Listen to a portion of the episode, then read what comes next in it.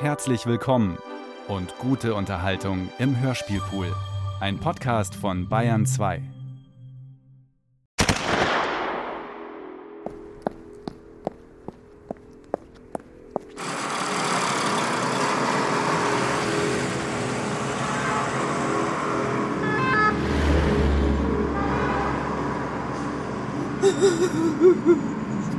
Ce n'est pas la goulue, l'excentrique danseuse de la caserne, l'extra-blague, grille d'égout, vedette du Moulin Rouge, qui répand l'ordure à pleine Bouche, die Mätresse des südrussischen Getreidemagnaten, entpuppt sich als Geliebte des antigrellen Hochstaplers Henry Rinzer, im Milieu bekannt unter dem Namen Fäck.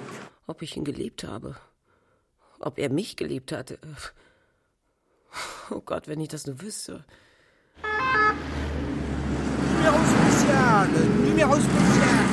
Faut-il l'appeler la nouvelle Jeanne d'Avril des caniveaux de Paris? L'amante de l'imposteur Henri Rilser apparu Bichette la Baron Punschow, genannt die Tigerin auf der Flucht. Ein Mania de Blérus.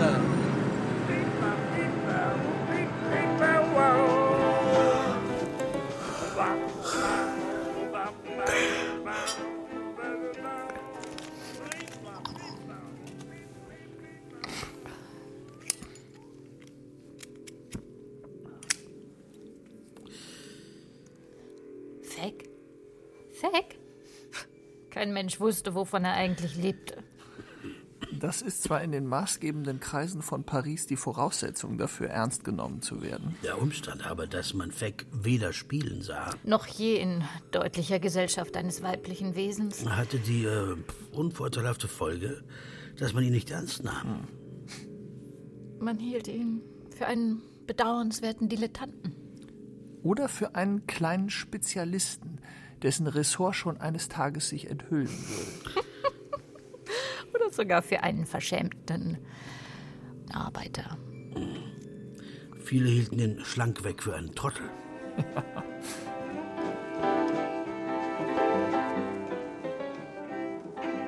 Groß war deshalb die Verblüffung, als man Fäck plötzlich an der Seite der schönen Bichette sah, die ihn öffentlich mit allen Zeichen wilder Gunst umgab. Und nach wenigen Tagen war es gänzlich außer Zweifel. Das Unglaubliche war geschehen. Bichette hatte ihren Meister gefunden. Bichette, die Tigerin, war gezähmt. Ja.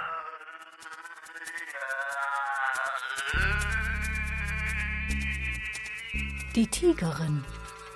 Eine absonderliche Liebesgeschichte. Von Walter Serner.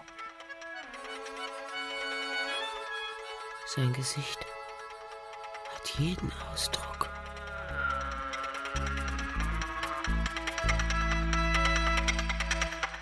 Sie hatte diesen Beinamen erhalten, weil er... Ja, aber sie ihn tatsächlich voll auf rechtfertigte. Sie war... Mh, ausschweifend. Grausam. Ja, hinterlistig. Ja, oft niederträchtig. Und von einem unhemmbaren Hang zum Vagabondieren besessen.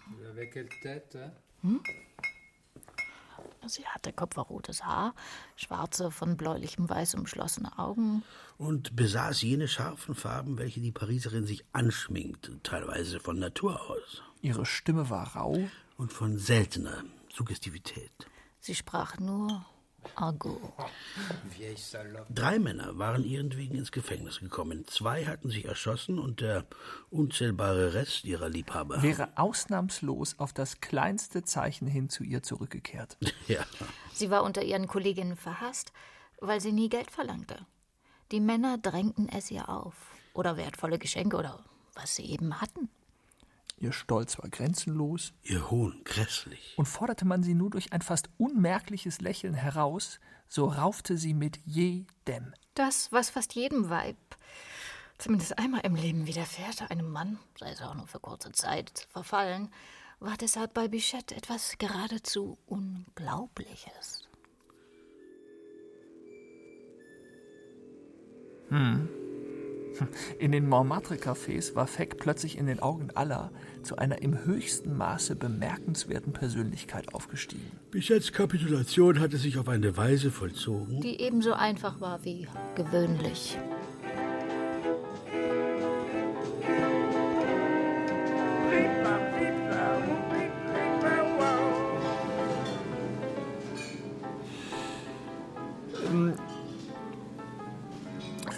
Das war, das war bei Leon gewesen, einer kleinen von Kokotten und Zuhältern frequentierten Brasserie auf dem Boulevard de Clichy. Bichette war gegen vier Uhr morgens in Begleitung eines die herkömmlichen Körperdimensionen seiner Rasse äh, beträchtlich überschreitenden Japaners erschienen, hatte an der Bar vier Gläser Weißwein hinuntergegossen und sich gelangweilt auf eine Bank geworfen. Der Japaner setzte sich demütig neben sie und liebkoste hündisch ihre kleine, kräftige Hand. Sie entriss sie ihm und versetzte ihm einen Stoß gegen den Kopf, dass er beinahe zu Boden gefallen wäre. Fäck, der all das beobachtet hatte, machte mehr aus Langeweile als aus Spott dem Japaner ein Zeichen, zu ihm zu kommen. Während er den Japaner allerlei Belangloses fragte, ließ er Bichette nicht aus den Augen. Sie stand dann auch nach wenigen Minuten langsam auf und schlenderte, nachlässig in den Hüften sich drehend, an Fecks Tisch heran. Fäck wurde doch ein wenig nervös. Bichette griff schnell und fest in seine Haare, riss seinen Kopf nach hinten und zischte wütend. Scheinst du wohl nicht zu kennen, ne? Ja, wer bist du überhaupt? Hä? Da Fäck nicht antwortete, schrie sie den Japaner an. Äh, woher kennst du diesen Schnock? Schnock. Eigene Wortbildung, Bichettes. Mhm. Der Japaner schwieg verlegen. Bichette, welche die Bewegungslosigkeit Fecks zu verwirren begann, ließ seinen Kopf fahren. Schlank. Hierauf verließ sie, die Schultern rollend, sehr langsam das Lokal. Du gelber Idiot, du kannst bleiben, wo du bist.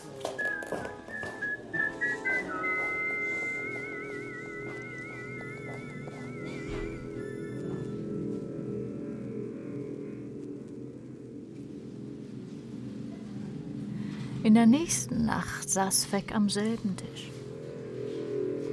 Gegen vier Uhr morgens kam Bichette, allein.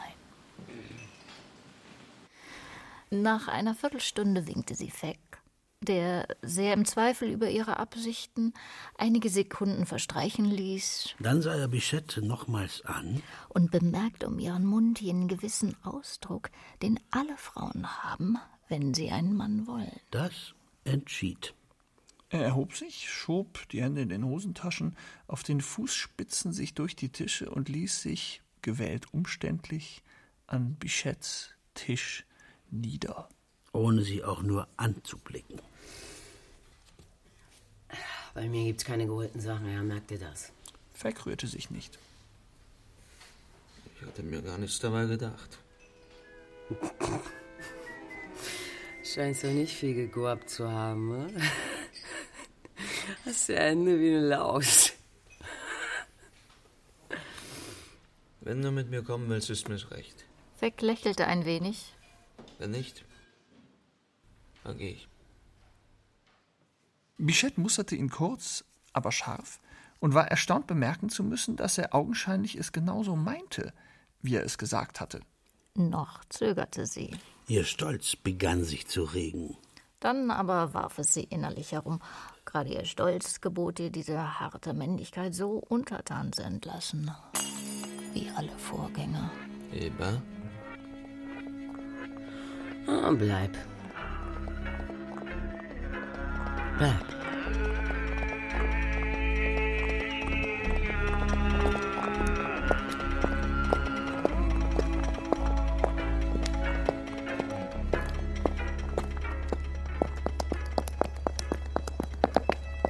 Unterwegs ergriff Fäck Bichettes Handtäschchen. Silber? Äh. Schönes Stück. Fühltest du nicht? Taff? Bei mir nicht. Ich beruht mal nicht. Fäck gelang es auch nicht zu lächeln. Du liebst wohl die sogenannten feinen Kerle. Hm. Nee. Ein feiner Kerl ist ja furchtbar langweilig. Jeder. Auch ein feiner Mensch? Die, die sind ja überhaupt zum Verrecken. Famos. Du liebst also die Tiere? Schnack.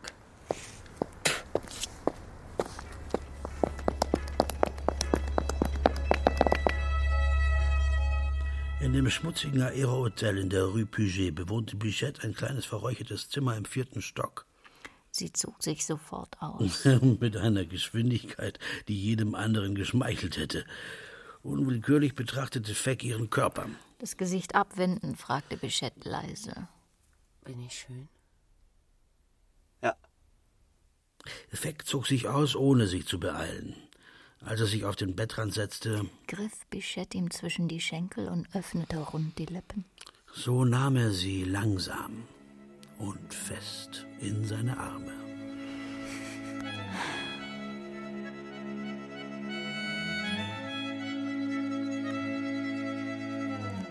Um acht Uhr morgens schliefen sie noch nicht und hatten kein Wort weitergesprochen.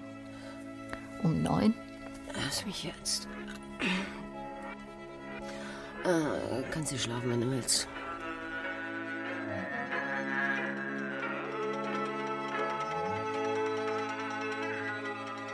Die folgenden Tage verbrachten sie ununterbrochen beisammen. Ebenso die Nächte. Hm.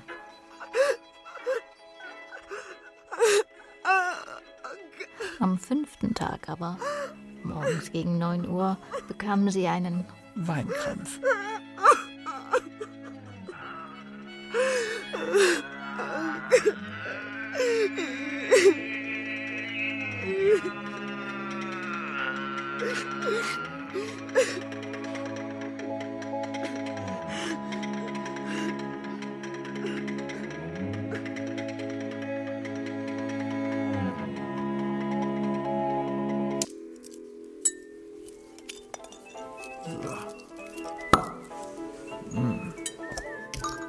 So einfach und gewöhnlich war die Sache nun doch nicht. Henri Rilser, genannt Fäck, hatte alles hinter sich. Er war mit allem fertig. Auch mit sich selber. Er lebte gleichsam vor sich einher. Ins Leere hinein. Mit siebzehn war er acht Wochen lang der Geliebte einer fetten Jüdin gewesen, die vier braune Falten auf dem Bauch und drei kleine unsaubere Kinder hatte. Mit achtzehn hatte er seinen Vater geohrfeigt, weil dieser ihm eine brennende Zigarette aus dem Mund nahm. Man warf ihn aus dem Haus. Zwei Wochen war er Schreiber bei einem Rechtsanwalt, dann veruntreute er einen kleinen Betrag und verschwand. Später tauchte er in den mondänen Kurorten auf, im Winter in Wien, London, Berlin, Rom. Er war immer elegant, fast stets allein. Aber wenn er abgereist war, gab es irgendwie einen Skandal. Er war groß, schlank und hatte einen ausdrucksvollen Kopf, der einem Diplomaten ebenso gehören konnte wie einem Apachen. Mit dreißig Jahren kam er nach Paris zurück. Er war nun mit allem fertig. Er hatte alles hinter sich. Er trug jetzt einen saloppen grauen Anzug und ein dunkles Tuch um den Hals, schlief bei kleinen Huren oder in Treppenhäusern, lebte von Gelegenheitsdiebstählen. Zwei Jahre bereits. Er lebte gleichsam vor sich einher. Ja. Völlig ins Leere hinein. Bichette hatte er genommen, wie er Dutzende von Frauen genommen hatte. Weder ihre Schönheit noch ihre Wildheit hatten ihn erstaunt. Es war für ihn Äh, ja, eine Gelegenheit wie jede andere. Er ließ alles an sich herankommen, ohne es halten zu wollen. Er hatte genug. Bichettes Weinkrampf hatte ihn aber doch überrascht. Mhm. Was ihn so stutzig gemacht hatte, war die unanzweifelbare Feststellung gewesen, dass er etwas Ungewolltes vor sich hatte. Ja. Mhm. Ja, dass diese furchtbare Erschütterung zwingend war. Ein Zusammenbruch. Mhm. Mhm. Seine große Erfahrung sagte ihm, dass er jetzt nur nach Bichette zu greifen brauchte, um sie für immer in seine Hand zu bekommen.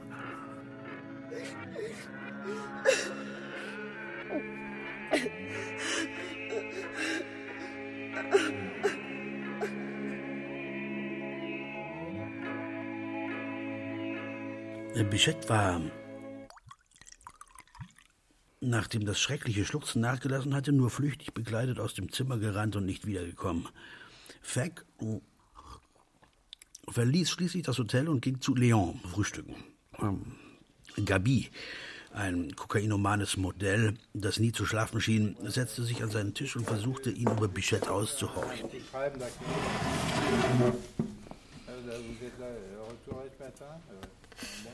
So früh auf? Also, äh, auch schon abgeschüttelt? Äh? Dann ist dir es egal. Das ist doch ihr Bluff. Na, damit macht sie sich das Renommee. Und mit dem bisschen herumraufen. Gabi betrachtete Fäck aus kugelrunden, weißlich schimmernden Augen. Aber du, warum machst du denn nichts? Na, leg dir doch was zurecht. Man muss eine Kombine haben. Schöne Tipps. Sonst geht's einem so hundsmäßig müß wie dir. Hm? Ich mach mir nichts daraus. Ich mach mir nicht mal aus mir was. Das ist es ja eben, du Esel. Du machst nichts aus dir. Man wird doch nicht für das gehalten, was man ist, sondern für das, was man den Leuten vormacht. Und auch das, was man wirklich ist, muss man den Leuten vormachen. Wie sollen sie denn sonst wissen, wofür sie einen zu halten haben? Hm? Eben, wozu soll ich den Leuten noch beweisen, was ich bin? Ich habe keine Lust mehr. Schad um dich. Plötzlich griff sie nach seiner Hand. Oder ist dir vielleicht das Kuckuck bei mir zuwider? In diesem Augenblick trat Bichette ein. Sie hatte kaum Fäck erblickt, als sie schnell auf ihn zulief. Erst hart am Tisch bemerkte sie, dass Gabi, die vor Überraschung darauf vergessen hatte, Fäcks Hand hielt. Wortlos setzte sie sich. Gabis Augen wurden vor Erregung nass. Dann zog sie ganz langsam, unauffällig, ihre Hand von der Fäcks, stand auf und ging. Au revoir, Chedab. Ja. Ja, die Liebe. Bichettes Kopf fiel höhnisch auflachend hinüber. Mit einem Mal packte sie Fäcks Hals und stieß seinen Mund fest auf den ihren.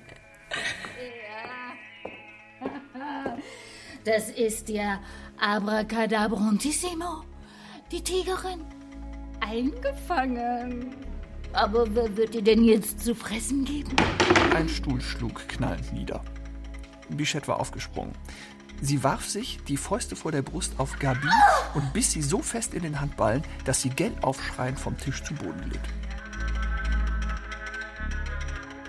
Als Gabi, das Gesicht schmerzverzerrt, wutbebend sich aufrichtete, hatte Bichette ein Messer in der Hand. Jean, der Kellner, packte Gabi von hinten um die Arme. Fast gleichzeitig entriss Fäck Bichette das Messer und zerrte sie auf die Straße.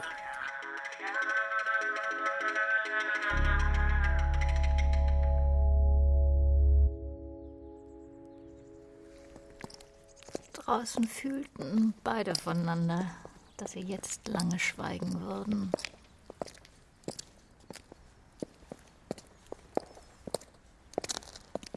In der Rue des Murs blieb Bichette vor einem kleinen Konfektionsgeschäft stehen. Eine gelbe Wollkappe, die in der Auslage hing, gefiel Fäck sehr. Er trat in den Laden, kaufte sie und setzte sie Bichette, die verwundert auf der Straße wartete, schief auf die wirren Haare. Dabei fiel ihm zu seinem Erstaunen auf, dass er das in einer aufwallenden, fröhlichen Stimmung ohne jede Überlegung getan hatte. Klar, sie passt sogar, ja? Oh, ich finde sie einfach oh, heiß. Da fasste Bichette ihn am Ärmel und zog ihn, dem gar nicht beifiel, sich zu sträuben, in eine Bijouterie. Sie leerte ihr Handtäschchen auf den Ladentisch aus und fragte rasch: Wie viel geben Sie mir für diese Tasche? Der Bijoutier spitzte die blassen Lippen und lispelte: Äh, zweihundert. dreihundert. Bichette entriss ihm fast die Banknoten, die sie... Ja, die sie augenblicklich Fäck in den Westenausschnitt schob. Oh. Ein jäher Zorn quoll auf in ihm. Bichette, was soll denn das? Seit heute Morgen machen wir nichts als Dummheiten. Warum nicht? Ich liebe dich nicht. Ich dich auch nicht. Aber ich kann nicht mehr. Leer laufen. Ich muss etwas haben. Leer laufen? Also es sind Dummheiten, ich weiß, ja. Glaubt nicht, dass ich hier... Pff, Gabi, das mit Gabi, das würde... Ach, was weiß ich. Und das heute Morgen, ey. Eben, weil ich nicht mehr leer laufen kann. Und du, ey, das weiß ich doch ganz genau, du läufst ja auch leer. Ich meine, so wie du lebst, das ist doch Blödsinn. Das ist Schlass, ist das, absoluter Schlass. Ich, ich, ich kann einfach nicht mehr so daherleben, so... Ich sag ja nicht, dass wir uns irgendwas vortrillern sollen, wie diese, diese zuckrigen Klackwaber da mit ihren Malus, dieses ekelhafte Liebesgetue, diese verlogenen Rohheiten. Schlank, ich, ich hab den ganzen Sübes dort hinaus, ha? Wasser! Sie stieß Fäck von sich und stierte auf eine Laterne. Lächelte sonderbar, nahm seinen Körper in den Arm und ging weiter mit ihm.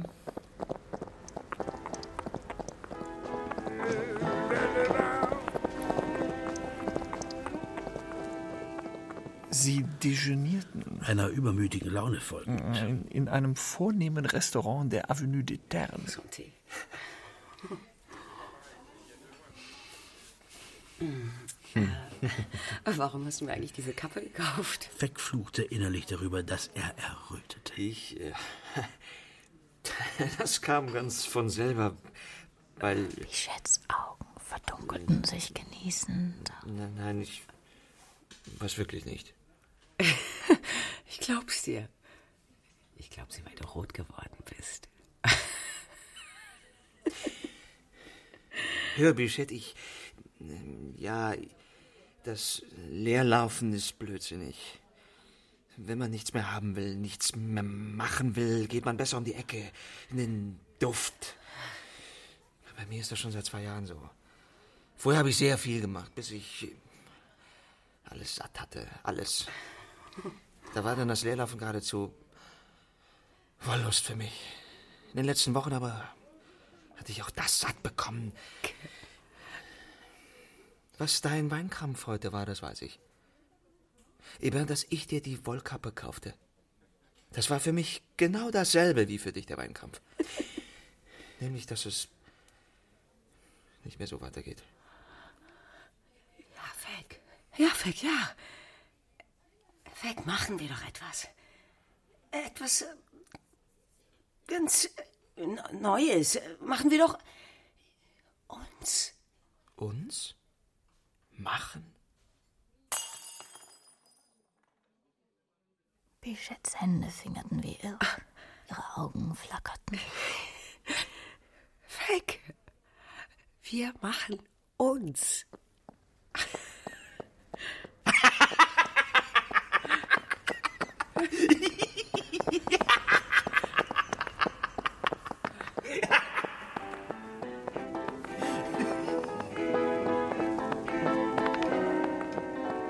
Gegen elf Uhr erschienen sie auf dem Tanzboden der Moulin de la Galette.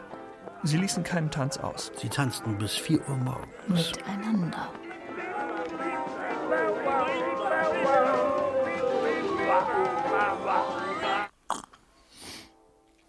Sie lehnten gegeneinander gesunken auf der Bank. Bichette war müde, Fäck angetrunken. Bichettes Lächeln zerfiel langsam. Das Fäcks wurde steif.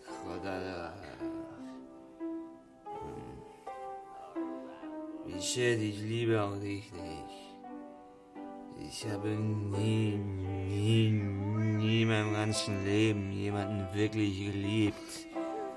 Aber du hast recht, Bichette. Das muss gemacht werden. Das ist ganz einfach. Wenn man so sicher weiß wie wir, dass es unmöglich ist, einander zu lieben.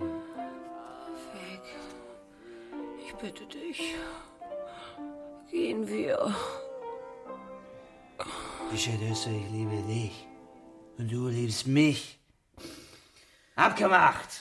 Ja, ja, Fäck, ja. Ich, ja. Abgemacht. Fäck grölte, ließ sie fahren und soff.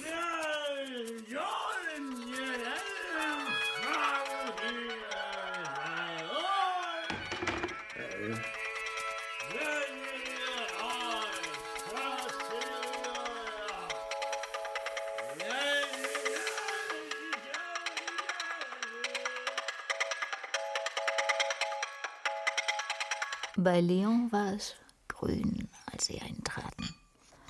Jean kam verschlafen und grunzend einhergeschwenkt. Der kleine Pimpi, von dem man nicht wusste, wie er in Wirklichkeit hieß, lehnte beobachtend an der Bar. Kinder, sieht ja aus wie gesogen aus den Pfoten. Er war der Einzige gewesen, der Fäck Fäck weder für harmlos gehalten hatte, oh, hat ihm stattgefunden, noch für einen Trottel. Bin ich sehr für schlechtem Gedächtnis aus Berufswegen. Pimpi, großer Pimpi, wo ist dein Büchsenfleisch? Jo. Bichette legte sich über den Tisch und beide Hände auf Pimpis Arm. Hilf mir, ihn vorzubringen. Da stand mit einem Mal der herkulische Körper des Japaners breitspurig vor dem Tisch. Aha. Seine grünlich schillernden Äuglein unverwandt auf Fäck gerichtet. Pimpi, der nicht orientiert war, begrüßte den Japaner, den er für besoffen hielt. Hey, altem Haus, Konnichiwa. Der versetzte ihm mit gesteifter Hand einen wuchtigen Swing unterhalb des Ohres, oh. sodass Pimpi ohnmächtig zu Boden sank. Oh. Bichette fuhr mit einem kleinen, durchdringenden Schrei empor, am ganzen Körper zitternd. Fecks Augäpfel traten weit hervor. Sein Kinn zuckte merkwürdig, während er schnell mit der linken auf den Tisch wies. Als der Japaner den Kopf ein wenig vorneigend hinsah, ergriff Fäck sein volles Weinglas und goss ihm den Inhalt in die Augen. Uh. Fast gleichzeitig warf er den Tisch um, legte sich an die Wand zurück und stieß seinen rechten Fuß mit solcher Gewalt auf den Magen des Japaners, dass dieser stöhnend nach hinten taumelte und besinnungslos über einen Stuhl fiel. Fäck sprang auf, rief dem feixend herbeieilenden Jean zu, Pimpi wegzuschaffen, bevor der Japaner zu sich käme, und rannte mit Bichette hinaus. Ui, ui.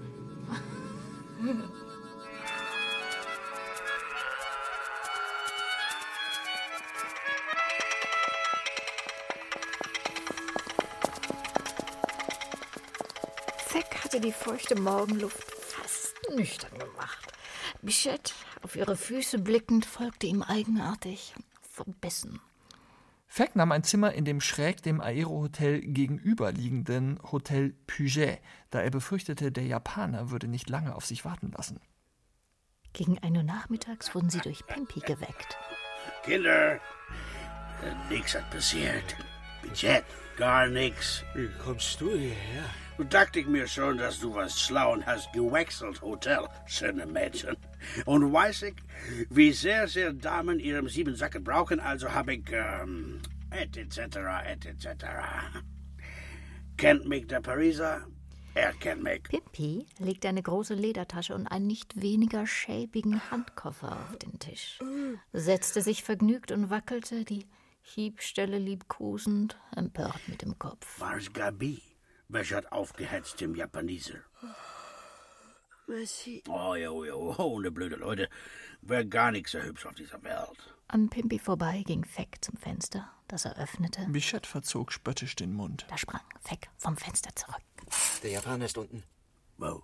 Zurück. Fäck presste sich hinter den Fenstervorhang. Hast du drüben gesagt, Pimpi, dass sie kein Wort... Jo, wird es vielleicht sein, sehr gut vermeiden, einige Zeit im Landstraße und zurückzugehen in den Wäldern. Und noch dazu... Er weiß augenscheinlich nicht, was er tun soll. Weißt du, Bichette, der Ralix, dem Hund, kommt in drei Tagen heraus. Er geht die Straße hinunter. Oder, Bichette, geh allein weg. Einige Zeit. Pimpi schmiss die Zigarette in den Eimer, dass es aufspritzte, und reichte Fäck an Bichette energisch die Hand. Wenn ihr braucht, irgendwas, aber keine Münze. Der kleine Pimpi immer schläft er noch bei Ficon. Okay? Good day.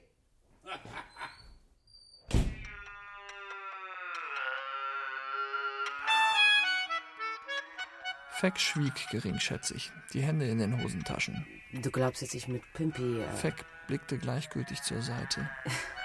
Das ist aus, längst. Oder glaubst du, dass ich... Ich glaube gar nichts.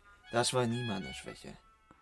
Bichette hakte ihren über und über verknitterten Rock auf und stieg heraus. Dann stellte sie das Lavabo auf den Stuhl und goss in weitem Bogen Wasser ein. Äh, Fäck, ich weiß nicht, ob du dich noch erinnerst, was du gest, äh, heute Morgen bei Leon... Reich mal das Handtuch. Äh, du erinnerst dich? Ja. Dann ist es also abgemacht. Sie zog ihre schmutzige Bluse aus und stieg auf die Kommode, um ihren Akt im Spiegel sehen zu können. Ich war besoffen. Er entschuldigt sich. Schlank. Bichette ließ eine Schnur um ihre Hand spielen, die andere liebkoste ihre Brust. Du bist nicht aufrichtig. Ah, nicht aufrichtig? Bichette sprang von der Kommode und begann wild auf dem Tisch herumzukramen. Endlich fand sie den Schlüssel, sperrte die Ledertasche auf und warf Ketten, Armbänder, Colliers und Etuis kunterbunt auf den Tisch. Da, da, da, da, da, da, da, da. Ohrgehänge und Brillantringe rollten um ihr. Einiges fiel zu Boden. Glaubst du, du, dass ich diesen Ledstamm mag? Kein Mensch hat mich nur sowas tragen sehen. Fäck trat auf sie zu, versetzte ihr von einer Wut gepackt, die ihn selbst erstaunte, einen Faustschlag und schleuderte sie aufs Bett. Bichette schnellte hoch. Und schon rauften sie, bösartig, verbissen, keuchend. Bichette stand schwer atmend da. Ihre zerkratzten Brüste zitterten. Fäck, fast erschrocken, umfasste sie und legte sie vorsichtig aufs Bett. Was hast du? Was? Bichette bewegte verneinend den Kopf.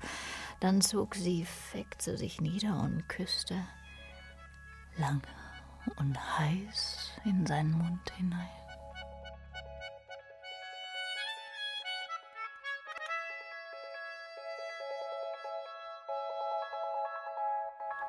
Pimpi hat recht. Es ist das Beste zu verschwinden.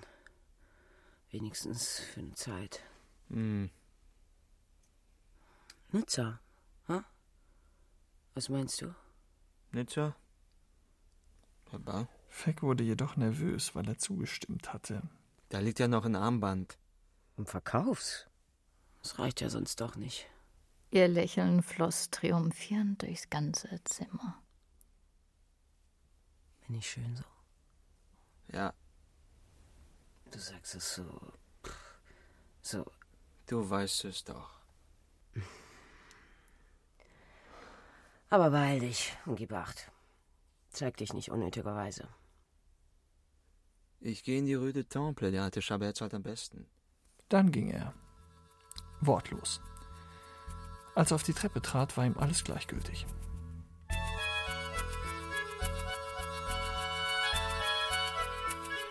Es war dunkel geworden, als Fäck leicht angetrunken zurückkam. Bichette lag am Boden, auf dem Bauch, trank Wein und rauchte. Fäck stieg über ihre Beine hinweg. War jemand da? Wer soll denn? Ich frag doch nur. Wie viel hast du? fünfhundert. Also, fahren wir. Du riechst nach Regen. Ja. Und nach Krieg. Grottalach. Fahren wir doch sofort. Darauf warte ich doch nur, du Rhinoceros. Pff.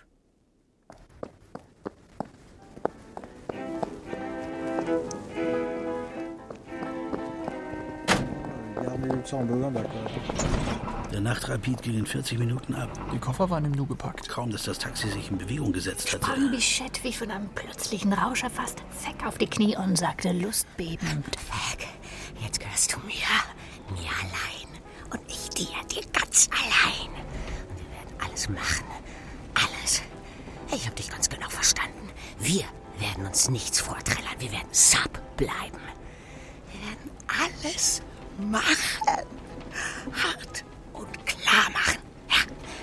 Machen, machen, machen, machen, maffeln, maffeln, maffeln, maffeln. Es war, als stopfte sie in dieses vergewaltigte Wort alles, was sie an Willen besaß. Fäck, völlig mitgerissen, roch mit unsäglichem Genuss ihren Atem. Bichette.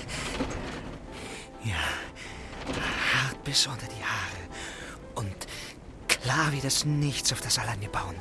Und wenn wir untergehen sollten. Bichette, Bichette, bitte, hau mir eine herunter. Bichette tat es augenblicklich und schrie auf vor Vergnügen.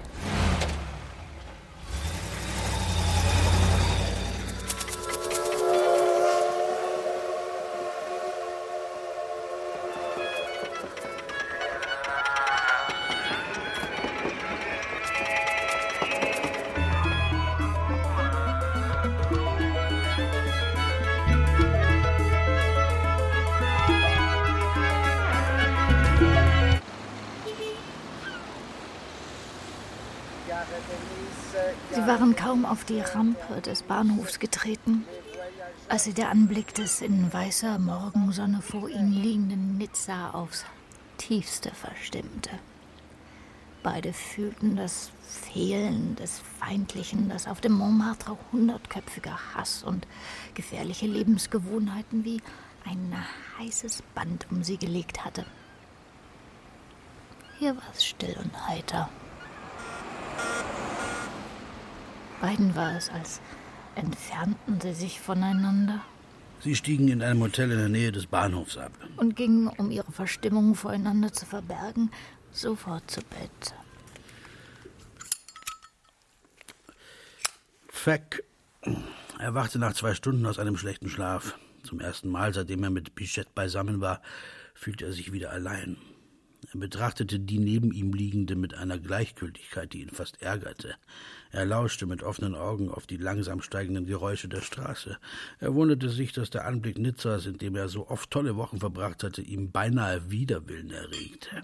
Plötzlich setzte er die Zähne langsam aufeinander. Die Gefahr, die dem, was ihn und Bichette geeint hatte, durch diesen Stadtwechsel drohte, war von ihm bis ins kleinste scharf erkannt worden. Ja, er sah sie mit ihr in den Straßen, den Restaurants, den Cafés und er sah eine fürchterliche Langeweile. Für das Leben, das sie in Paris umfeindet hatte, musste hier sofort Ersatz geschaffen werden. Es musste sofort etwas geschehen. Er musste etwas machen.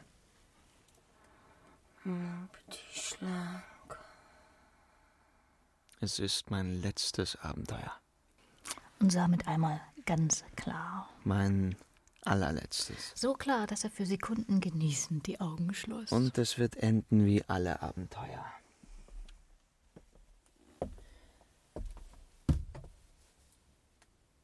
Banal und grotesk. Wie alle Abenteuer.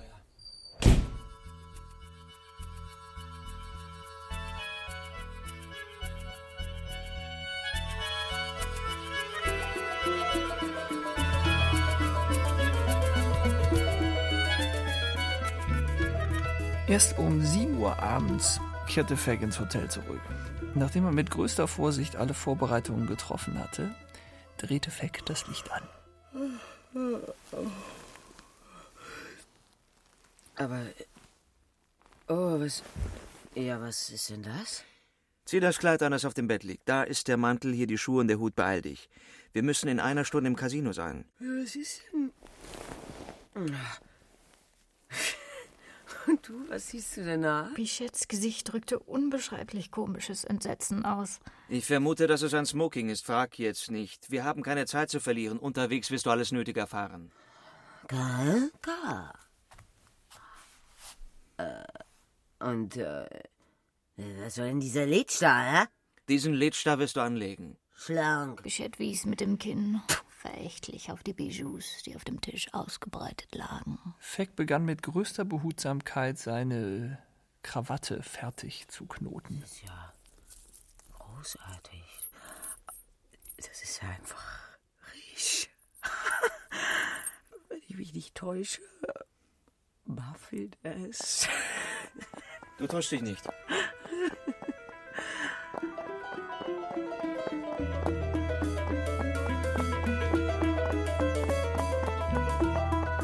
Im Taxi kräuselte Bichette schmollend die Oberlippe. Oh, schade, dass ich diese entzückenden Schuhe nicht anziehen konnte. Aber es war die richtige Größe. Passt das Kleid? Mhm, wie du ja gesehen hast, bis auf Kleinigkeiten. Aber sag mir jetzt bloß, wie du die richtigen Größen... Jetzt sag ich dir bloß, dass du wunderschön bist. Dass du meine mich schweres Geld kostende Geliebte bist. Und dass du den ganzen Abend zu schweigen hast. Nur Kopf- und Handbewegungen sind dir gestattet. Vergiss keinen Augenblick scharf aufzupassen. Und dass du eine vollendete Dame bist. Fängst ja los an. Es wird doch nicht geschossen, ne? Das Ende weiß man nie. Bah! Das Ende ist immer eine Art von... Duft, mein verehrter Meister. Möchtest du mir jetzt nicht endlich sagen, um was es sich eigentlich handelt? Nein. Sie bogen in die lärmende Rue de la Gare ein.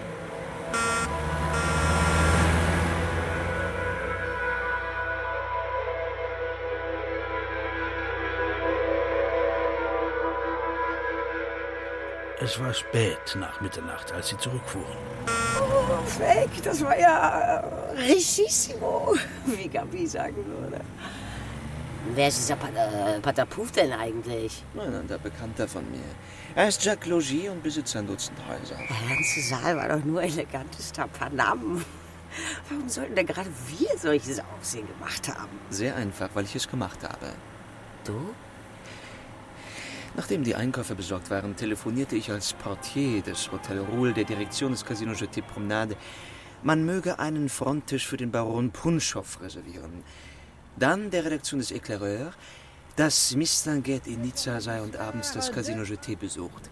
Und schließlich ließ ich dem Orchesterdirigenten der Salle Privée durch einen Messengerboy eine kleine Enveloppe zustellen, in der sich eine fünfhundert-Franc-Note befand und ein paar Zeilen. Im Zimmer nahm Bichette sich nicht einmal Zeit, den Mantel abzulegen. Fäck, Fäck, du bist wirklich großartig. Aber das kommt doch heraus. Ganz bestimmt kommt das heraus, Fäck. Keineswegs. Dass man dich für Miss Tanguette hielt, war ein Irrtum. Du heißt, sagen wir, Othella? Bichette Othella. Im Grunde fliegen sie ja doch auf alles Fremde. Ich aber bin der Baron Punschow. Das ist der Name, den ich erst vor zwei Jahren ablegte, als ich an der großen Appetitlosigkeit zu leiden begann. Fäck entledigte sich mit nonchalantem Wurf seiner Glacé-Handschuhe. Bichette ließ sich in den Fauteuil fallen und musterte Fäck mit einem schweren, gläsernen Blick. Morgen kaufe ich den Rest der nötigen Garderobe, internationale Hoteletiketten und große Koffer. Aus der Aufbewahrungshalle des Bahnhofs werden sie zwei Stunden später vom Hotel Ruhl abgeholt, in welches sehr angenehme Haus ich mit dir überzusiedeln gedenke. Aha. Und das heißt, man sich in die Wälder zurückziehen. Fäck hat einen gewaltigen Luftsprung vor Bichette hin, ließ sich zu ihren Füßen in die Knie sinken. Die Promenade des Anglais wird unsere Landstraße sein. Oh, Bichon, hast du einen guten Griff gemacht mit diesem Guapa. Fäck schnalzte mit der Zunge und versuchte aufzustehen. Aber Bichette hielt ihn mit einem unzüchtigen Griff fest und... Und kurz darauf huben andere Geräusche an. Der Bewohner des Nebenzimmers schleuderte fluchend viermal einen harten Gegenstand an die Wand. Ohne jeden Erfolg.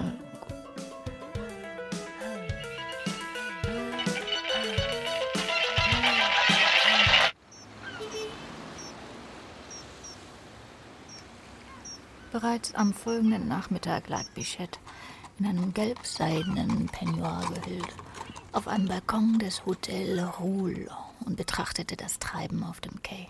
Ihre Augen leuchteten kalt. Du hast heute was. Du hast etwas. Ich? Bichette, die fühlte, dass sie sagen würde, was sie keinesfalls sagen wollte, stand rasch auf und trat ins Zimmer. Muss ich Ihnen wirklich sagen, Herr Baron, wie sehr ich mich über die Wiederkehr Ihres Appetits freue. Und was Sie schon alles ausgefressen haben. Ohne Logiers indirekte Bestätigung hätte ich vieles, was Sie mir heute Nacht erzählten, vielleicht doch nicht geglaubt. Man könnte dich ja schon sprechen lassen. Das wusste ich ja gar nicht, dass du... die, die solche Geschenke machen, die reden kein Jazz. Außerdem war ich zwei Jahre in einem Pensionat. In einem Pensionat? Mhm. Du! Schnock! Aber wie schön. Es klopfte. Du bist ja... Der Zimmerkellner brachte eine Visitkarte.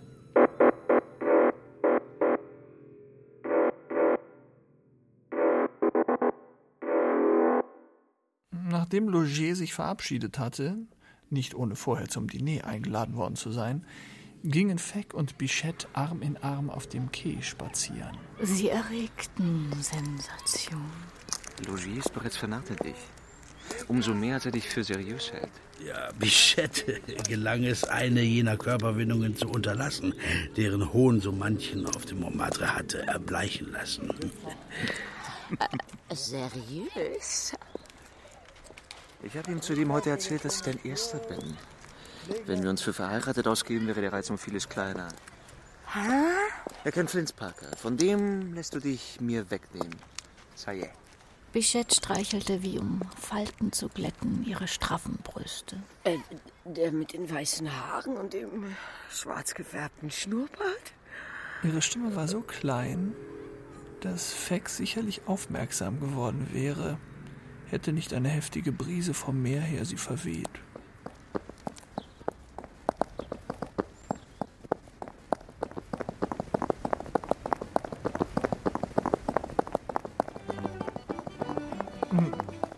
Zum Diner erschien sie wieder in der Salle Privée der Jeté.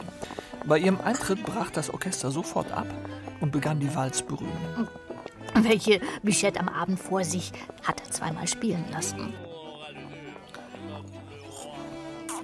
Man wusste bereits, dass Bichette nur mit ihrem Freund tanzte. Oder mit Berufstänzern, die er beim Weggehen gut bezahlte. Fäck hielt viel auf diese Gepflogenheit, die den Verdacht, er könne Bichette arbeiten lassen, im Keime vernichtet. Fäck lud den jungen Londoner Bankierssohn Watt Whaler, den Logier ihm vorgestellt hatte, ein, sich an seinen Tisch zu setzen, um schließlich, scheinbar enorm perplexiert, Bichette ja. im Arm Watt Whalers durch den Saal tanzen zu sehen. Die Neugierde aller Anwesenden, die ein Drama witterte, war losgelassen. Logier erschien, verspätet, entschuldigte sich aufgeregt und wagte es fast nicht, Bichette anzusehen. Diese begann zum ersten Mal mit ihm zu reden, was ihm den Rest gab. Und wünschte nach einer halben Stunde, der jungen Dame vorgestellt zu werden, die am Tisch Flints Parkers saß. Bichette ließ sich sofort in ein eifriges Gespräch mit der jungen Dame ein und führte sie ohne Schwierigkeiten an Fecks Tisch. Und als Logier ihr folgte, war er von Flints Parker begleitet, der den respektvoll geäußerten Wunsch Fecks, doch an seinem Tisch Platz zu nehmen, jovial erfüllte. Beim Aufbruch standen acht leere Champagnerflaschen auf dem Tisch, Flints Parker fast Freudentränen in den Augen und Logier und Watt Whaler, der Verstand still. Hm. Logier begann erst wieder aufzuleben, als Fäck ihn bat, noch für ein Plauderstündchen ins Hotel mitzukommen. Da selbst ließ er ihn in der Halle allein mit Bichette. Sie willigte sichtlich nach langen inneren Kämpfen in ein Rendezvous für den folgenden Nachmittag auf dem Quai. Sie würde allein sein.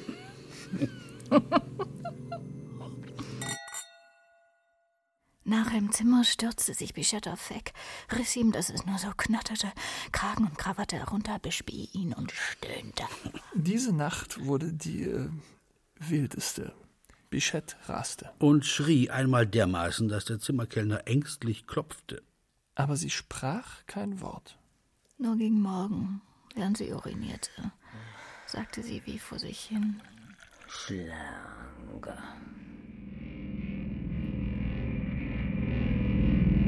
Als Fäck mittags das Hotel verlassen wollte, lief ihm ein Groom nach und übergab ihm einen Brief an Bichette Thaler. Thaler. Thaler. Adressiert und ah, aus Paris. Fäck fuhr sofort in sein Appartement zurück. Von wem? Von, von Pimpi. Ich habe ihm gestern depeschiert. Das ist, das ist... Nichts habe ich dir so sehr eingeschärft, als keine Briefe zu schreiben. Mm, auf Pimpi kann ich mich verlassen. Zeig her. Bichette reichte ihm wortlos den Brief. Wer ist Ralix?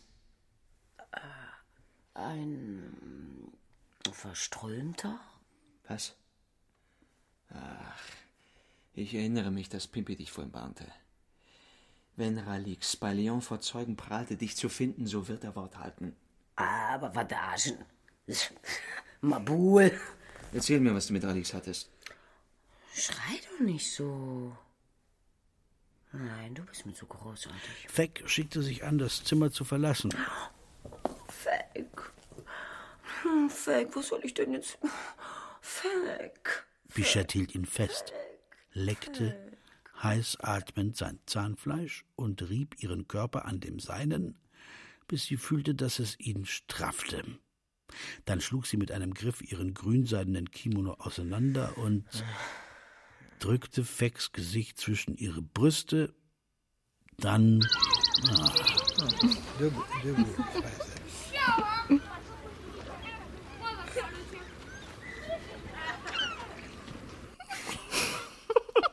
Und...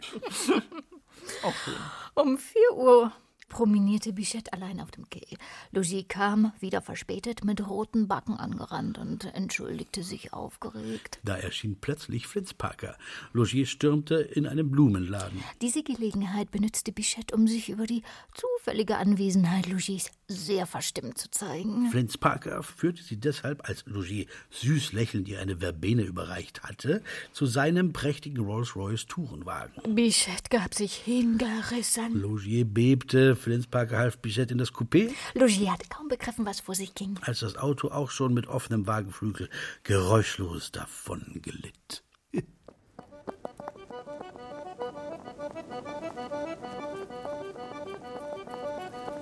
Abends in der Jeté tanzte Bichette nicht ein einziges Mal mit Fäck. Nach dem Dessert ging Fäck schnurgerade auf den Ballettstar, die Rote Bia, zu, die mit zwei Berufstänzern saß, und forderte sie zum Tanz auf. Kurz nach Mitternacht ereignete sich ein auffälliger Zwischenfall. Ja. Während Bichette mit Watt Whaler tanzte und Fäck mit der Roten Bia, traf der Fuß Bichettes den Knöchel der Roten Bia derart schmerzhaft, dass sie aufschrie. Der Fuß schwoll rasch an. Oh. Fäck begann, Bichette, die ihn höhnisch musterte, zur Rede zu stellen. Bichette antwortete mit einer Unverschämtheit und fing ganz unvermittelt an, Argot zu reden. Oh. Wobei sie ihre sonst schon sehr gebändigte Stimme freiließ und schneidend drauf losschimpfte.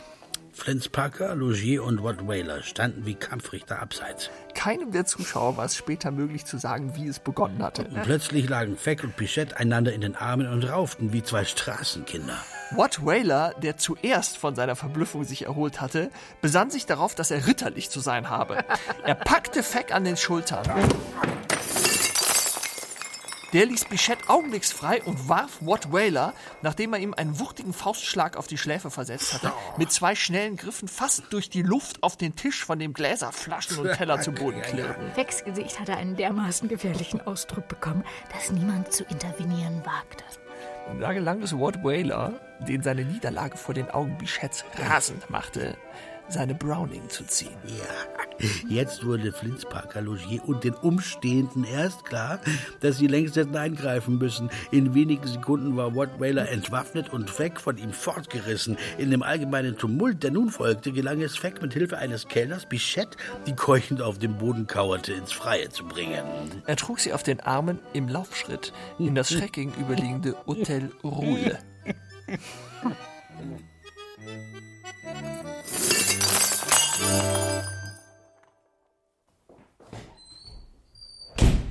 Ah, heißt das etwa, sich nichts vormachen? Heißt das etwa, satt bleiben? Haha. Solange so weitergeht, bin ich verrückt. Verrückt? Wär lieber vernünftig. Im anstoßenden Schlafzimmer fiel etwas mit einem kurzen, silberhellen Klang um. Ich glaube, wir lieben uns vielleicht doch. Meinst du nicht auch? Hä? Meine süße Pichon, du schweres Tier. Du bist die harte Kette, an der ich mich halte, um nicht hinabzustürzen, wo ich beinahe schon... Fäck. Fäck, das war... Oh, oh...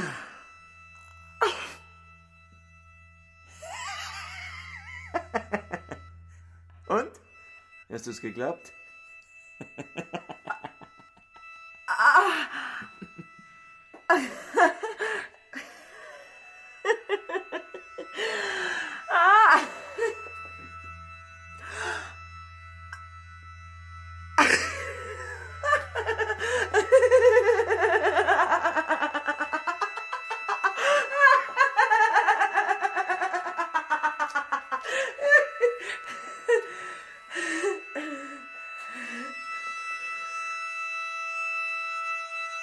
Später im Bett.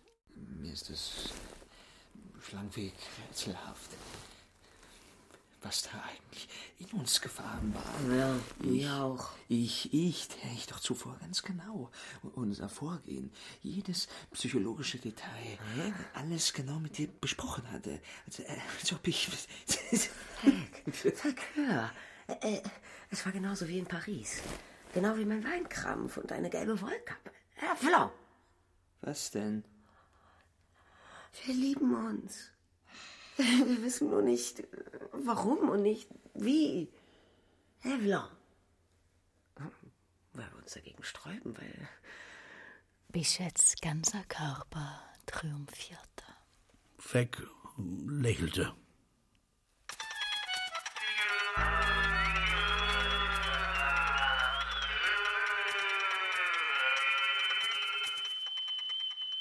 Beim Frühstück zwinkerte Bichette lustig. Und, äh, und Flints Parker, ah? Soll ich? Hm. Ha? Fäck schmunzelte. Dass du dich als waschechte Montmartre entpupptest, hat Logier zweifellos begeistert und Flints Parker sicherlich neugierig gemacht. Zu einer Dummheit lässt ein millionenschwerer Amerikaner sich eben am sichersten bestimmen, wenn sie ihm eine schmeichelhafte Reklame macht. Ganz Nizza spricht heute von dir und mir. Morgen wird es statt von mir von ihm sprechen. Und wenn Logier das hört, wird er sehr viel tun, damit man statt von jenem von ihm spricht. Mhm. Hey, Bar. Und du kannst sicher sein, dass Flints Parker, also wenn ich losgehe. Wann triffst du ihn? Am drei.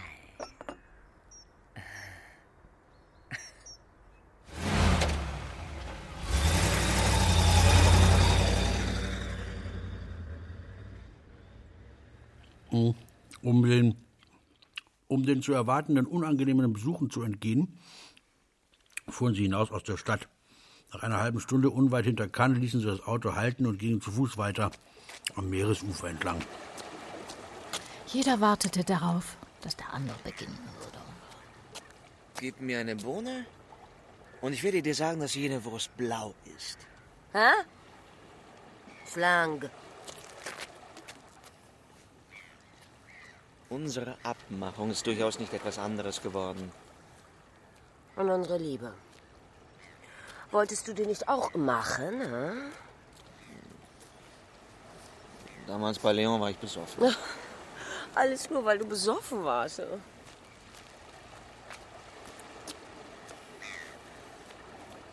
Willst du etwa im Ernst behaupten, dass du mir gehörst? Oder ich dir? Nein!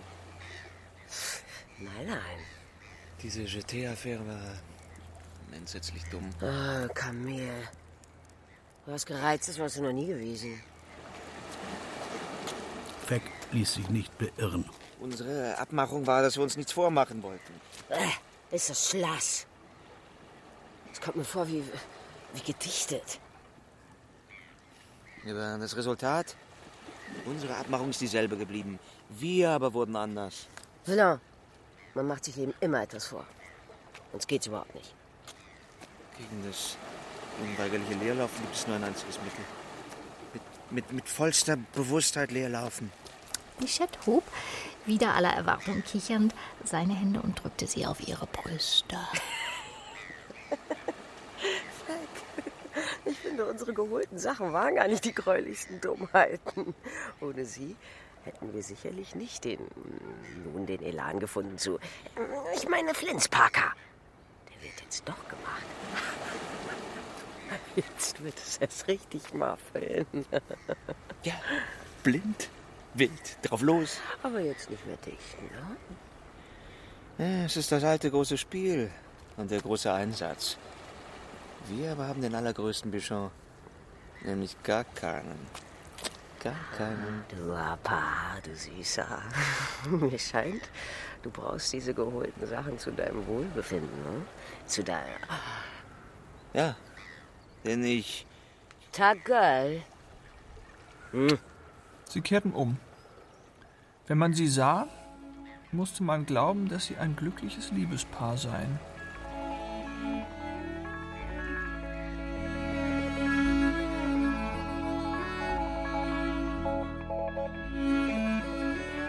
Nachmittags wartete Logier vergeblich auf dem Quai. Zwei Stunden. Hierauf begab er sich sehr aufgeregt ins Hotel Ruhl, wo Fäck, einer Eingebung folgend, ihm völlig außer sich mitteilte, Bichette habe soeben aus Monte Carlo telefoniert, dass Flints Parker sie im Auto entführt habe, sie sei verzweifelt. Logier knirschte, Fäck raufte sich die Haare. Und das gerade jetzt. Das ist immer so. Immer. Aber Das ist doch... Aber was denn nur? Ich habe noch zehn Francs. Seit zwei Tagen warte ich auf die Überweisung. Logier warf sein Portefeuille auf den Tisch. Voilà, dreitausend Francs. Holen Sie, Madame. Sofort. Ja, ich... Und kommen Sie so gleich zurück. Ja, aber... Wenn Sie noch mehr Geld brauchen, telefonieren Sie. Aber... Warum zaudern Sie? Wie können Sie überhaupt noch überlegen? Mensch, Punschow! Ja. Eine unglückliche, vergewaltigte Frau ruft um Hilfe. Ja, das und stimmt. Sind Sie aber... nicht mein Freund? Doch. Fäck kniff die Augen fest zusammen und schüttelte Logier kräftig die Hände. Ich wollte Sie warnen vor Flints Parker. Morgen habe ich die wilde Katze. Was? Das hat er öffentlich geäußert. Ach so. Hallo? Bonne chance, mon cher Baron. Ja.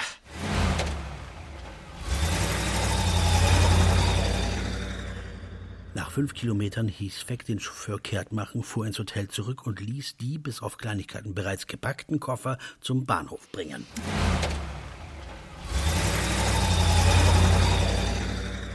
Abends war er in Monte Carlo, stieg im Hotel de Paris ab und schrieb, das vereinbarte Zeichen, die Nummer seines Zimmers mit roter Kreide in die Ecke der Tür von Flints Parkers Apartment. Um zehneinhalb erschien Bichette unerwartet bei Fäck und flog an seinen Hals. Fäck, Fäck, alles klappt, es klappt. Welche Unvorsichtigkeit. Und wohin nachher? Hm. Florenz. Ah, richissimo. Nach einem Kuss, der etwa zwei Minuten währte, lief Bichette sich losreißend zur Tür. Plötzlich aber hielt sie, die Klinke in der Hand inne, sah Fäck sekundenlang durchdringend an.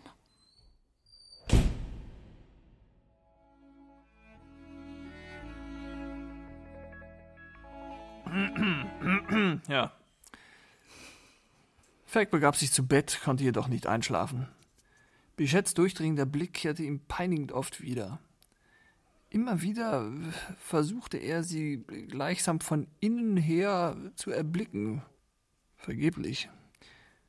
Er grinste schließlich über sich selber. Hm. Warum kann ich es nicht? Weil ich ja doch nichts weiter finden würde als ihre Fotografie. Diese Verstiegenheit gefiel ihm. Eine wohlige Gleichgültigkeit durchsickerte ihn. Als er im Begriff war, einzuschlafen, klopfte es leise. Ich bin's. Was fällt dir nur ein, wenn jemand dich gesehen haben sollte? Es hat mich aber niemand gesehen. Und wenn Flints Parker... Ach, der macht nicht auf. Oh, was für ein Ballon. Aber... Mh. Nett ist er. Also wirklich sehr nett. Willst du mich eifersüchtig machen? Fäck, sag. Liebst du mich? Bis zur Bewusstlosigkeit. Fäck küsste höflich Bichettes nackten Hals. In diesem Augenblick nahm er irgendwie wahr, roch er, schmeckte, was zwischen Flints Parker und Bichette vorgefallen war. Eine hinreißende Erregung bemächtigte sich seiner. Ach, aber weshalb diese Zurückhaltung? Hä? Sollte der Herr Baron vielleicht zögern, weil er... Ähm er riss sich Bichettes Mund heran, fühlte ihn noch heiß. Ein brennender Stich durchrann ihn und stürzte ihn in einen wilden Biss. Bichettes Schrei vergurgelte sich wollüstig, da fühlte sie ihr Blut... warm über die Haut lauf und öffnete gierig weit den Mund.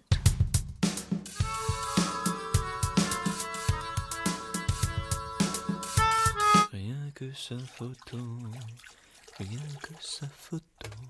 Flints Parker, hä? Ja, das sagst du mir jetzt schon zum dritten Mal.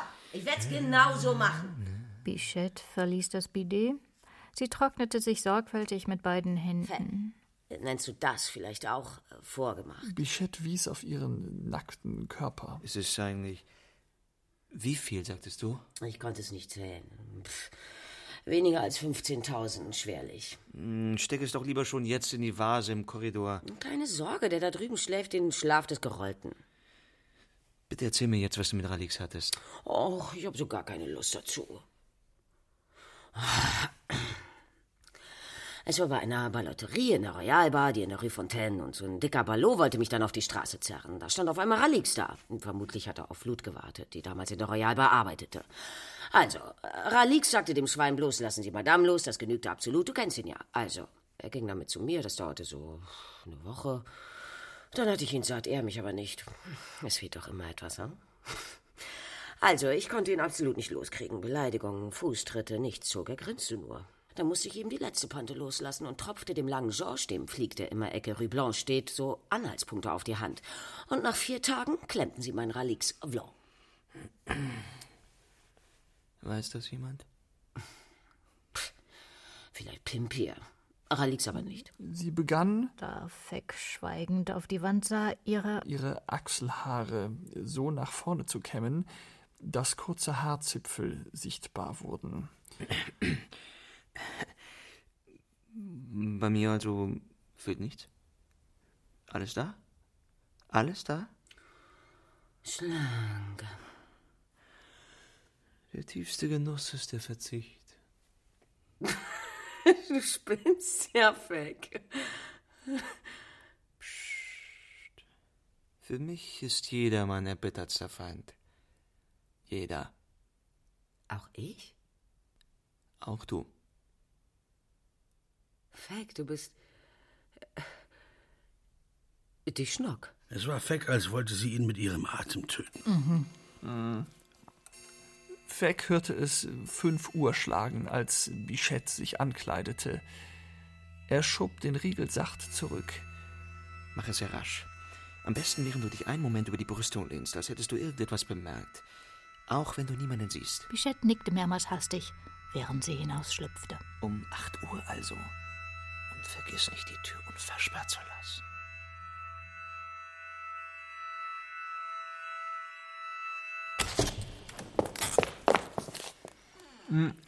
Um acht Uhr morgens stürmte Fäck in das Schlafzimmer Flints Parkers, seine Browning in der Hand. Ja. Riss Bichette, die ganz jämmerlich schrie, aus dem Bett und brüllte: Sie werden doch von mir hören! Flints Parker, der sich schlaftrunken aufzurichten versuchte, kam gar nicht erst dazu zu erstaunen. Längst allein begriff er erst den Zusammenhang. Als das durch das Geschrei aufgescheuchte Personal im Korridor erschien, fand es ihn bereits leer. Ja, schon in Nizza hatte Flints Parker Fäck ein wenig beargwöhnt. Ja. Er zog es deshalb vor, den zweifellos beabsichtigten Eklat, der ihm auf jeden Fall sehr peinlich sein musste, zu verhindern. Er sandte Fäck nach einer Stunde durch seinen Chauffeur einen Scheck. Über zehntausend Francs. Fäck empfing den Brief mit dem Scheck, als er in der Loge des Portiers einige Anweisungen gab. Zehn Minuten später verließ er mit Bichette das Hotel. Sie fuhren nach Menton, wo Fäck den Scheck einlöste.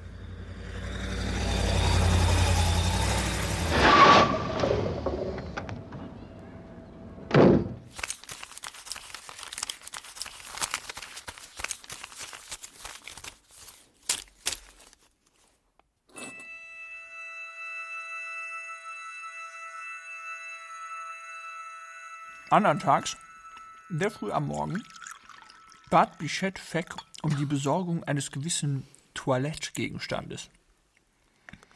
Als Fäck von diesem Gang, währenddessen er sich erinnernd Logier telegrafisch um Geld gebeten hatte, ins Hotel zurückkehrte, ja, wurde ihm mitgeteilt, dass... Das Madame Thaler oder Thaler Thaler Thaler vor einer halben Stunde mit ihren Koffern zum Bahnhof gefahren sei. Es war neun Uhr. Der Zug nach Genua, den er mit Bichette hatte benutzen wollen, ging eine Stunde später ab. Aha. Kein Zweifel, Bichette hat den Rapid nach Paris genommen. Ja. Fäck betrat ganz langsam sein Zimmer. Kein Brief, kein Zettel. In einer Ecke standen seine beiden Koffer. Das also sollte das Ende sein. Sein letztes Abenteuer. Hm. Er lächelte trübe. Ja. Gelangweilt. Er empfand es banal, dass Bichette nicht nur ihren Schmuck mitgenommen hatte, sondern auch alles Geld. Ja. Und grotesk, dass sie hinterrücks abgereist war. Ja. Nein, ich will mein letztes Abenteuer. Ich will, dass es anders endet. Eine dumpf hämmernde Wut hatte ihn ergriffen. Erst als der Zimmerkellner ihm die Depesche Logiers brachte, auf welche die erbetenen dreitausend Francs angewiesen wurden, fiel ihm auf, dass er ohne dieses Geld nur noch hundertfünfzig Francs besessen hätte. Unvorstellbar. Bestellen Sie mir sofort einen scharfen Tourenwagen nach Paris.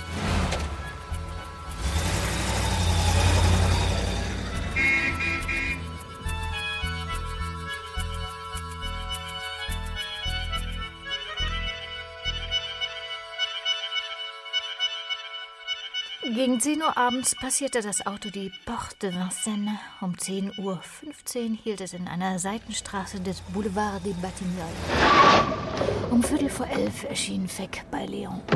Mit einem einzigen Blick hatte er das ganze Lokal abgesucht. Kein bekanntes Gesicht.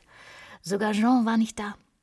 Als Fäck auf die Straße trat, um einem Taxi zu winken, fiel ihm Ralix ein. Pimpi konnte sie gewarnt haben.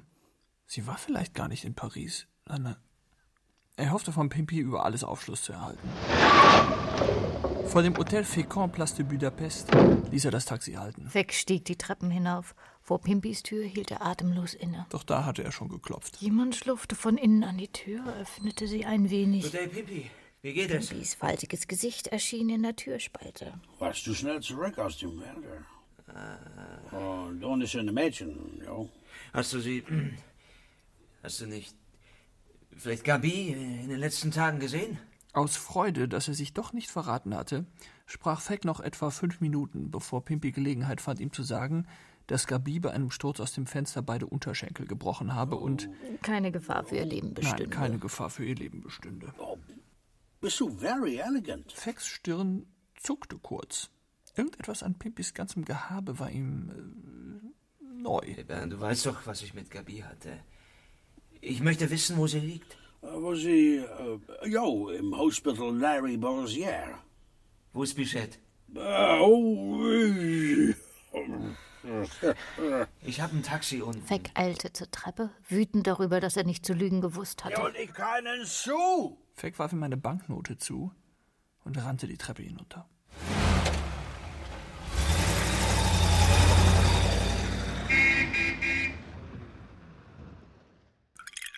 Im Hospital gelang es Fäck, mit Hilfe von zwanzig Francs, Gabi noch zu sehen.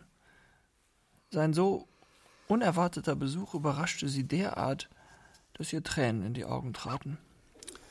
Sie feixte trübselig. Ich falle auch nie richtig. Fäck erblickte die Narbe von Bichettes Biss. Hat sie dich also doch auch... Oh. Hast du aber nichts gesehen? Ich, ich hab den Japaner geholt. Ich, geh doch zu ihr, du Esel. Oh, Fäck. Ich würde dich ja so lieben, so sehr. Ich würde sogar das Kuckuck lassen, wenn du es willst. Aber ich schwöre dir, dass, dass ich es eigentlich nicht war. Ich wusste ja gar nichts von diesem Japaner. Aber als Bichette mich in die Hand biss, rannte ich auf die Straße und dann traf ich Luth. Luth hat nämlich einen furchtbaren Hass auf Bichette, weil Ralix sie laschiert hat und mit Bichette ging. Ich weiß nicht, ob er schon draußen ist, aber wenn, dann sollte sie sich in Acht nehmen, denn Luth wird ihm sicherlich... Ich sag dir, dass du Bichette warnen sollst. Oh, Fett. Ich schwöre es dir, es war Luth. Wo warst du denn nun? Das hat mich völlig verrückt gemacht. Ich glaube, dass ich dich nicht fand.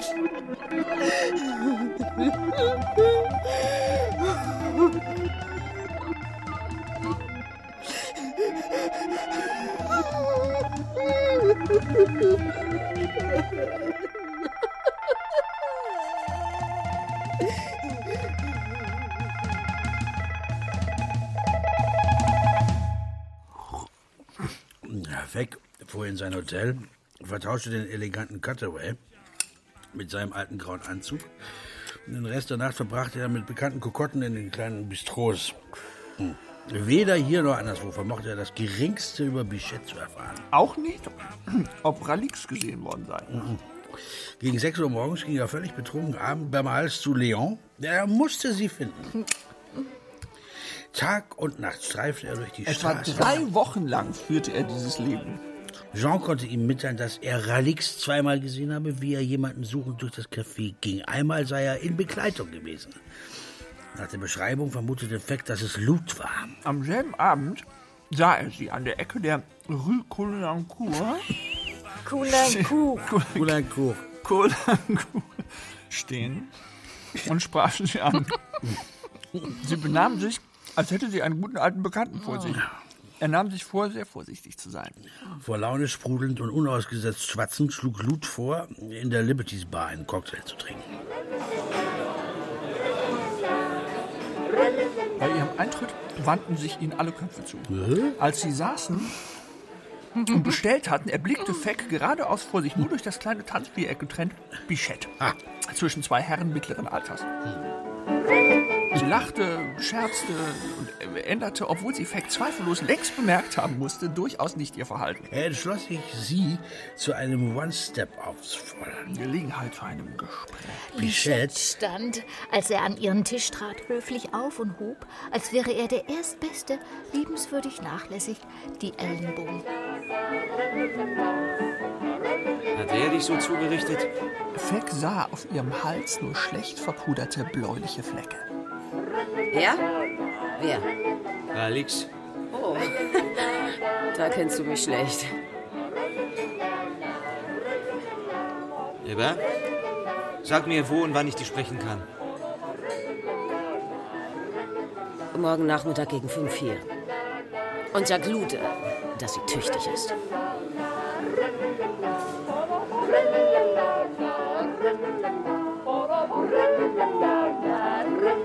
Bereits um drei Uhr nachmittags setzte er sich an ein Fenster der Brasserie Graff, von wo er die Place Blanche übersehen konnte.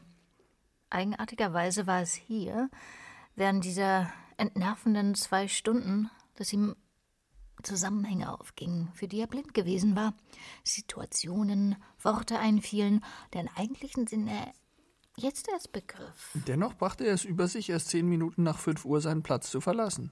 Als Fäck etwa vier Schritte vom Eingang der Bar entfernt war, sah er, wie Bichette aus der Rue Blanche auf ihn zukam, mit größter Sorgfalt gekleidet, fast noch eleganter als in Nizza.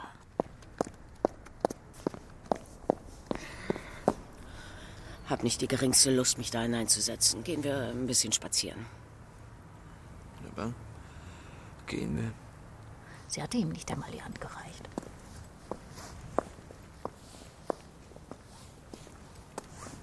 Ich wollte noch einmal mit dir sprechen, um zu fragen, warum du so plötzlich abgereist bist. Wusste ich. Ich habe mir wirklich nichts Spezielles dabei gedacht. Es hat mich einfach gelangweilt. Bichette, warum lügst du? Es geht ja alles. Ha? Ich bin eben abgereist, oder wäre das vielleicht nicht gegangen, ha? Das hat dich also gelangweilt. Du. Und, und warum? Weil äh, du ein zu feiner Kerl bist. Ein zu feiner Mensch. Zum Verrecken. Dieses Klugscheißen war ja schon nicht mal auszuhalten. Ich? Ein feiner... Ja, gefallen hast du mir ganz zu Anfang, als du noch... Maul hieltest, den Japaner umlegtest, im Taxi verlangtest, ich soll dich ohrfeigen. Ja, und natürlich im Bett, aber das wird ja auf die Dauer mit jedem langweilig. Fäck blieb errötend stehen. Das hätte ich... Ich wahrhaftig nicht von dir erwartet, Bichette. Du bist ja... Wahr, ich werde deinem Gedächtnis helfen. Mir helfen? Und zwar, indem ich dich von mir kuriere, indem ich das Geheimnis preisgebe, dass ich von allem Anfang an die Absicht hatte, dich in mich verliebt zu machen und dich dann zu verlassen. Vlan. Hm. Der Weinkrampf. Bist du nicht Job auf ihn hineingefallen? Du kauftest mir die gelbe Wollkappe, nahmst die dreihundert Francs, hast angebissen, als ich dir vorschlug, uns zu machen... Deshalb war ich auch sehr zufrieden, als du mich schlugst. Mhm. Ich schrie aber nur, um dich in mich verliebt zu machen. Deshalb war ich im Hotel Ruhl ärgerlich, als dann dein Zuhälterton begann, dieser trockene, sachliche Ton, auf den war ich nicht gefasst. Deshalb fiel ich in der Jeté aus der Rolle und versetzte der Roten Bia einen Fußtritt. Mit dem Erfolg, dass du Watt Whaler verprügeltest. Das war Eifersucht. Darum war ich nachher überzeugt, dass du mich liebst. Aber am nächsten Morgen, als du sagtest, dass Flints Parker trotzdem gemacht werden müsse, fühlte ich mich getäuscht. Und dieses blödsinnige Gespräch hinter Cannes, von dem Moment an begannst du mich zu langweilen. Weißt du, womit ich zu halten gewesen wäre? Du hättest mich lieben müssen und deshalb verlassen. Du mich. Dann wäre ich dir nachgelaufen und hätte dich niedergemacht. Du aber bist mir nachgelaufen wie alle anderen. Eva. Und äh, Flints Parker, ähm... der hat sich natürlich sofort mit mir zeigen wollen, gab mir zwanzigtausend Francs zum Spiel und ging mit mir ins Casino. Als er dann gegen drei Uhr morgens keinen Sou mehr in der Tasche und schwer besoffen war, hatte ich von meinen zwanzigtausend noch rund fünfzehntausend, mit denen ich dir eine Freude machen wollte. Im Zimmer fiel er dann wie ein Sack ins Bett und... Ähm du hast also überhaupt nicht mit Flints Parker geschlafen?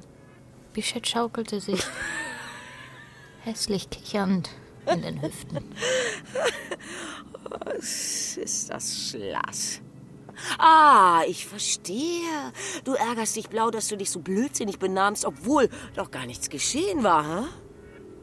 Hat er dich wenigstens geküsst? Auf der Fahrt nach Monte im Wagen so ein bisschen.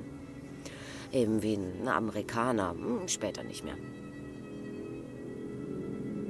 Deine Beweise widersprechen einander. Und zum Teil sind es hinterher Motivationen. Topper Klugscheißer.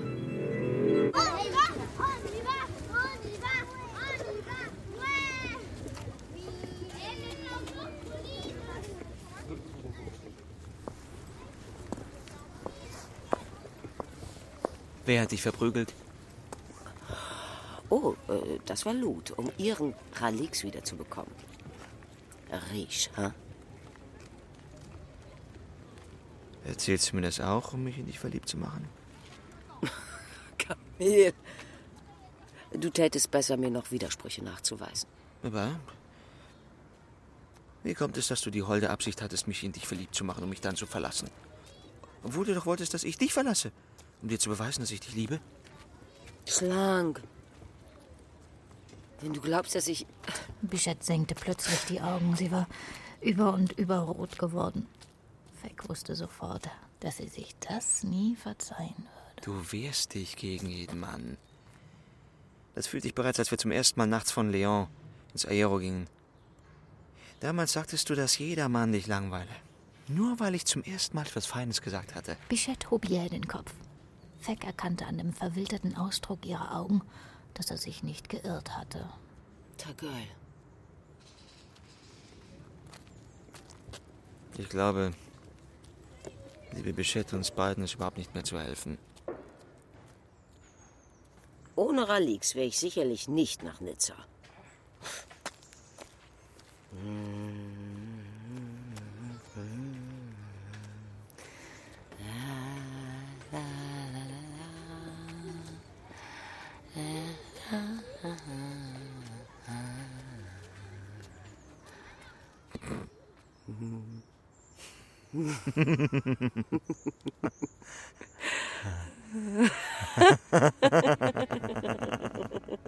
Sie lachten beide.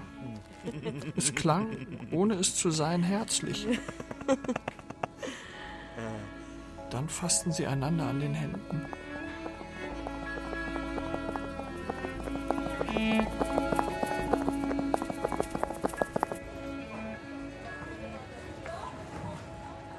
Ist doch schön, das alles. Bichette krallte ihre Finger in Fecks Schulter.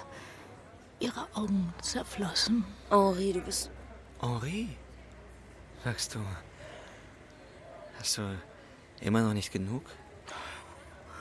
Mann, du bist grässlich.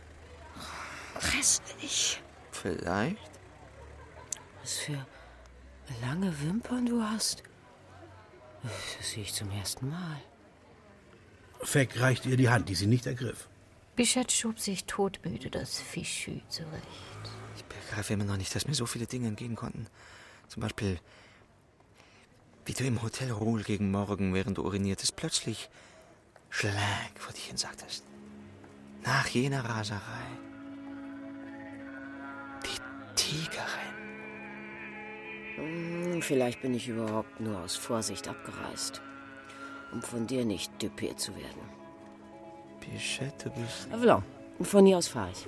Bichette entriss ihm ihren Schirm Bichette. und ergriff das Geländer der Metro-Haltestelle Anvers. Bichette! Das willst du noch? Sie war bereits einige Stufen hinabgestiegen. Ach. Willst du?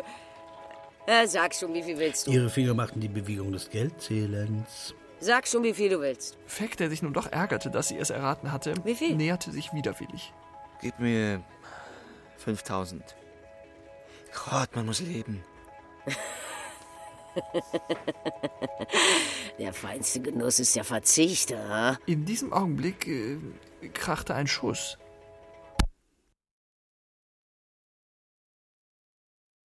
Fäck äh, hatte eine tödliche Stirnwunde erhalten und war in das Hospital Lariboisière transportiert worden. Bichette, welche der Schuss gegolten hatte, saß an seinem Bett. Sie schluchzte ohne Unterlass. Ralix hatte das Pech gehabt, über ein kleines Mädchen zu stolpern und hinzufallen. Er war sofort verhaftet worden. Mhm. Gabi ließ sich nach Mitternacht heimlich zu dem Schwerverletzten tragen. Als sie in der Tür erschien, starb Fäck. Ohne das Bewusstsein auch nur für Sekunden wiedererlangt zu haben. Pimpi drückte ihm die Augen zu, die scheußlich verdreht zur Decke glotzten. Mhm. Bichette, welche bleich und tränenlos vor dem Bett stand, sagte: Sein Gesicht hat jeden Ausdruck. Ob ich ihn geliebt habe, ob er mich geliebt hatte. Oh Gott, wenn ich das nur wüsste. Ich glaube, ich wäre noch wahnsinnig.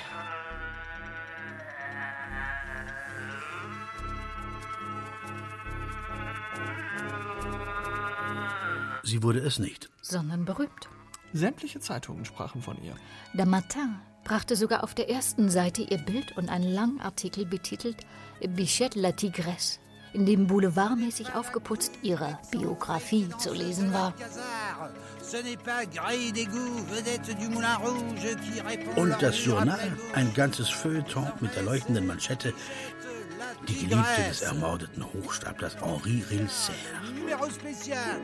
L'amante de l'imposteur Henri Rilser, apparu à Nice sous le nom de Baron Punschow.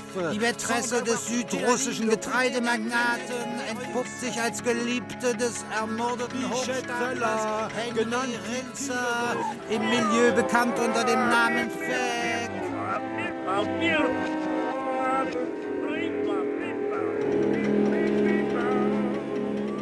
Kurz, sie war über Nacht eine Berühmtheit geworden und nahm höhnischer noch als je die Gelegenheit beim Shop. Buchstäblich. Sie wurde die Mätresse eines südrussischen Getreidemagnaten und schlug ihm nach drei Wochen mit einem eisernen Schirmständer den Schädel ein. Vermochte aber mit Pimpis Hilfe zu flüchten.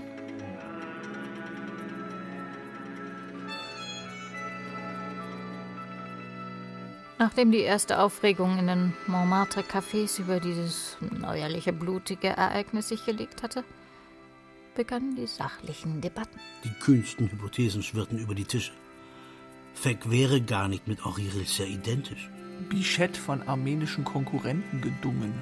Pimpi der Anstifter und japanischer Agent. Et cetera. Et cetera. Aber man einigte sich auch diesmal nicht. Hm. Nur in einem Punkt herrschte Einmütigkeit. Hm. Nämlich darin, dass Fäck eben doch nur ein Trottel gewesen wäre. Hm. Mhm. Ja.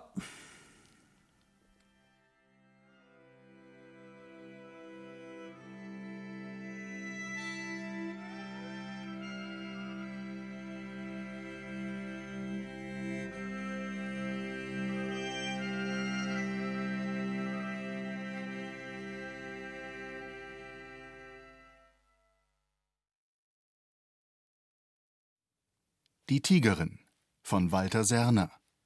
mit Anne Rattepolle, Jan Ubleger, Martin Engler, Dorothee Metz, Severin von Hunsbruch und Leopold von Verschür. Musik und Gesang Bu Wiggett, Ton und Technik Jean Jimschak, Regieassistenz Jasmin Schäffler, Regie Leopold von Verschür, Produktion Bayerischer Rundfunk zweitausendfünfzehn, Redaktion Katharina Agathos. Der Hörspielpool. Hat's dir gefallen? Ja, sehr. Hörspiele und Medienkunst. Weitere B R-Produktionen auf einen Blick gibt es im Netz unter hörspielpool punkt de.